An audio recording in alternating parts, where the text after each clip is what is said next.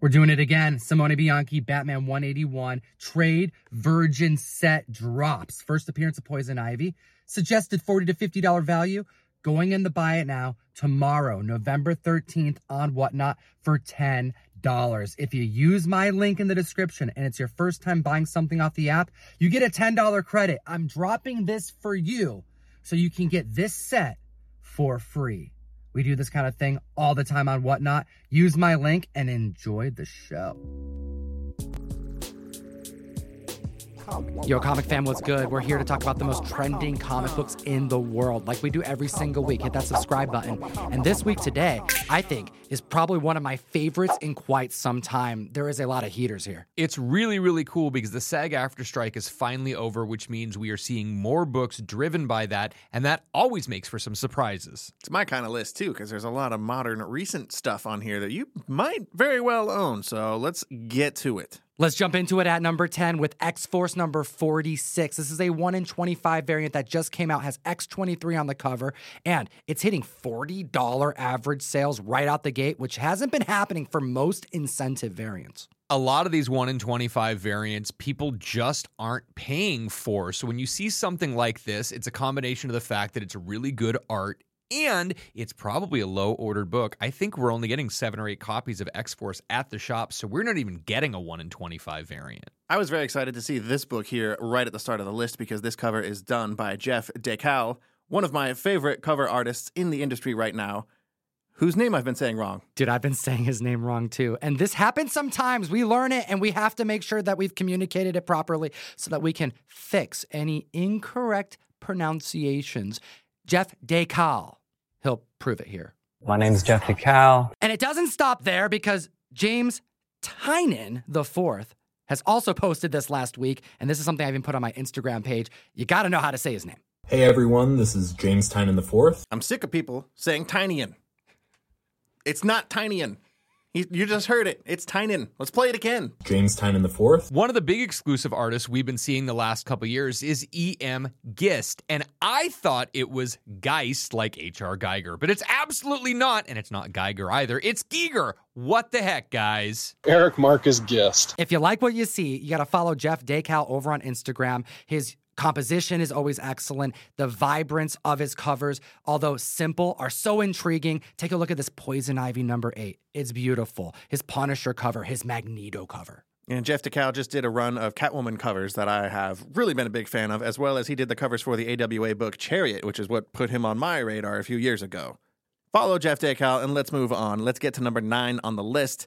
We're on to Amazing Spider Man number four from 2014. This is the first full appearance of Silk. This book is hitting $100 average sales, and oh my goodness, it's dropped below $200. But we are seeing an uptick of copies sold of 100%. And we're not going to tell you why again, because the Spider Man 2 game is officially out. It takes you longer than a week to play it, and that's why this book is spiking. Kind of. So Cindy Moon has made it onto this list a couple times in the last couple years. In 2021, we were talking about the potential of a live action series. And in 2022, we actually had more information about that series. But she didn't show up into the Spider Verse movie. And this book is still one of those books that people seem to be long term specking on. This is evidenced by in the last year, 949 more graded copies on the CGC census. That means there's a ton of people trying to get high grade copies of this book. Officially, our channel is doing something I think no one else is doing in the community. Hit the subscribe button. We are keeping track of the census count for every book that we talk about. So, when we tell you that the last time we chatted about this book back in 2022 November, a year ago, we have the census count from that date of filming. And since then, there have been an increase of 601 9.8s added to the CGC census. That is a range of upwards of 50 plus 9.8s a month difference in availability. There are Spider Man 2 video game related reasons to spec on this character. And then when you think about the fact that this is one of the few Spider characters who did not appear in the Spider Verse movies yet, maybe this isn't the most unsafe spec in the world. And when you consider that, like Tom just said, there's 600 more 9.8s on the census in just one year, it's not that hard to track a copy down either, especially when the prices are this low.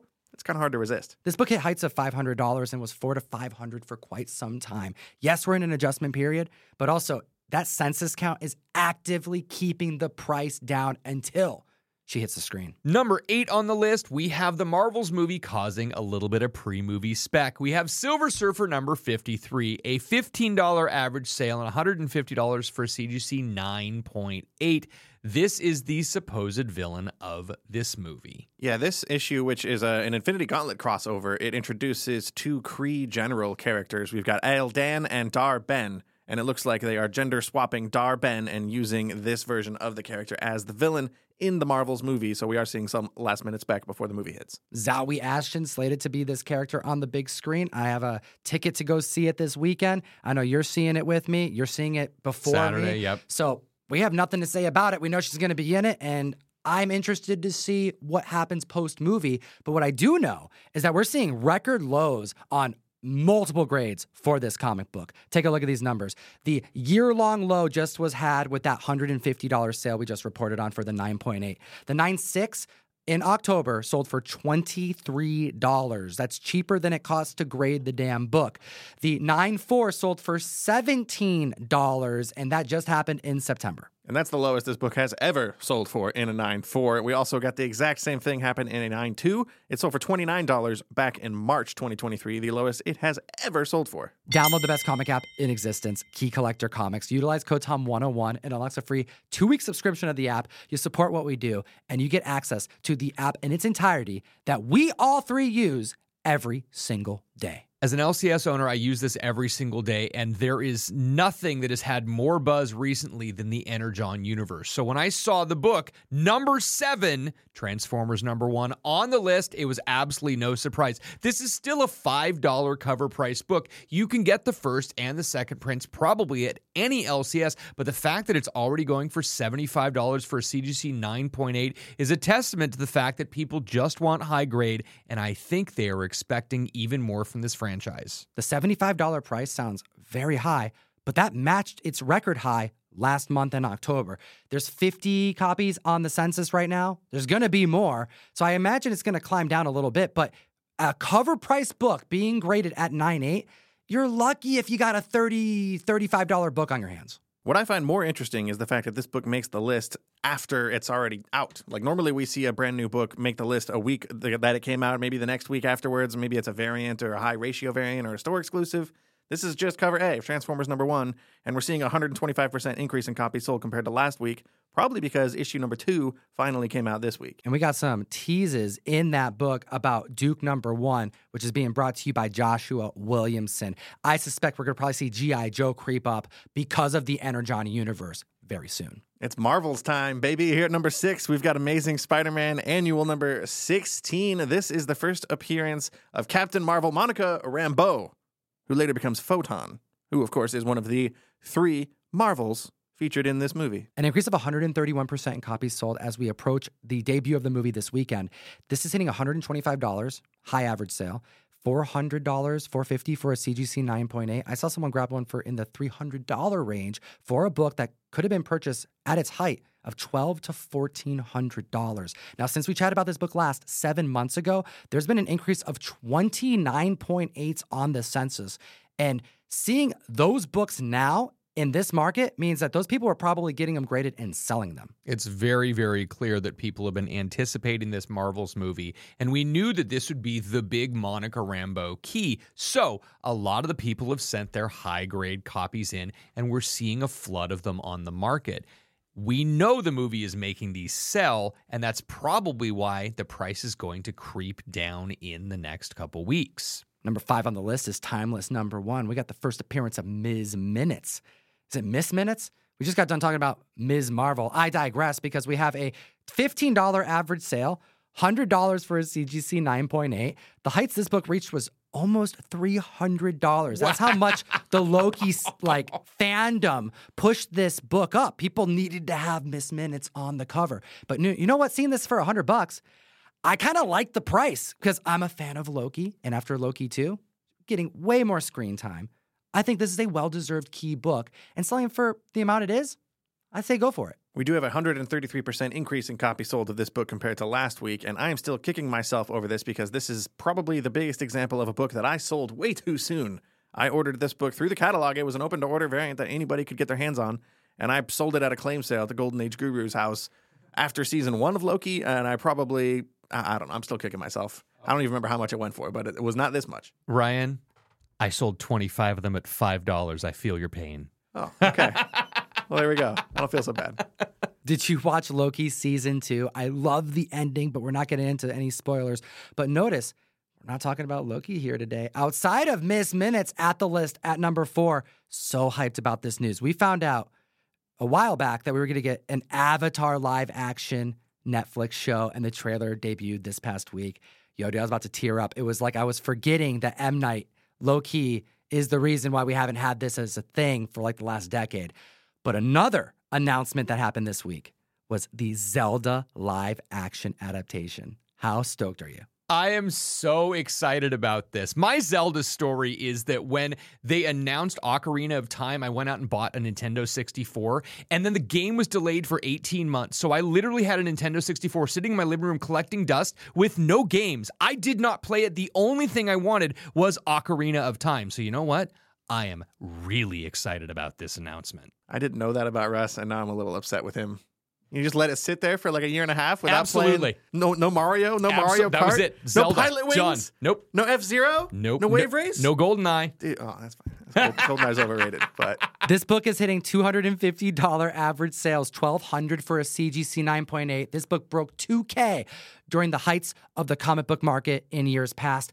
But since we chatted about this book last five months ago, there's been an increase of only 14 9.8s on the census. We just reported hundreds on other books. This one, only 14. There's only a total of 115 copies in that grade on the census currently, and an increase of 450% in copies sold because of this bombshell news. The video game adaptations are where it's at. I think this is great spec potential, and this book is so tough and high grade. There are a ton of other Zelda ancillary things you can get. Dark Horse has released an art book. We know that there's the Twilight Princess manga. So if you just want Zelda stuff, you can find it out there. But these comics are low print, they are early Valiant, they are like a cardstock cover, and they are glossy. They are really, really tough to get in high grade. I've handled a bunch of them, and almost none of them would qualify for anything above a 9.2, let alone a 9.8. You got to join the November mystery mail call. It's the best way to support what we do. We send you comic books every month, and in November, I think it's our best box of the year thus far. One per box, Tyler Kirkham, Spider Boy number one trade dress. Number one of Swamp Thing with a glorious Lee Bermejo trade dress cover.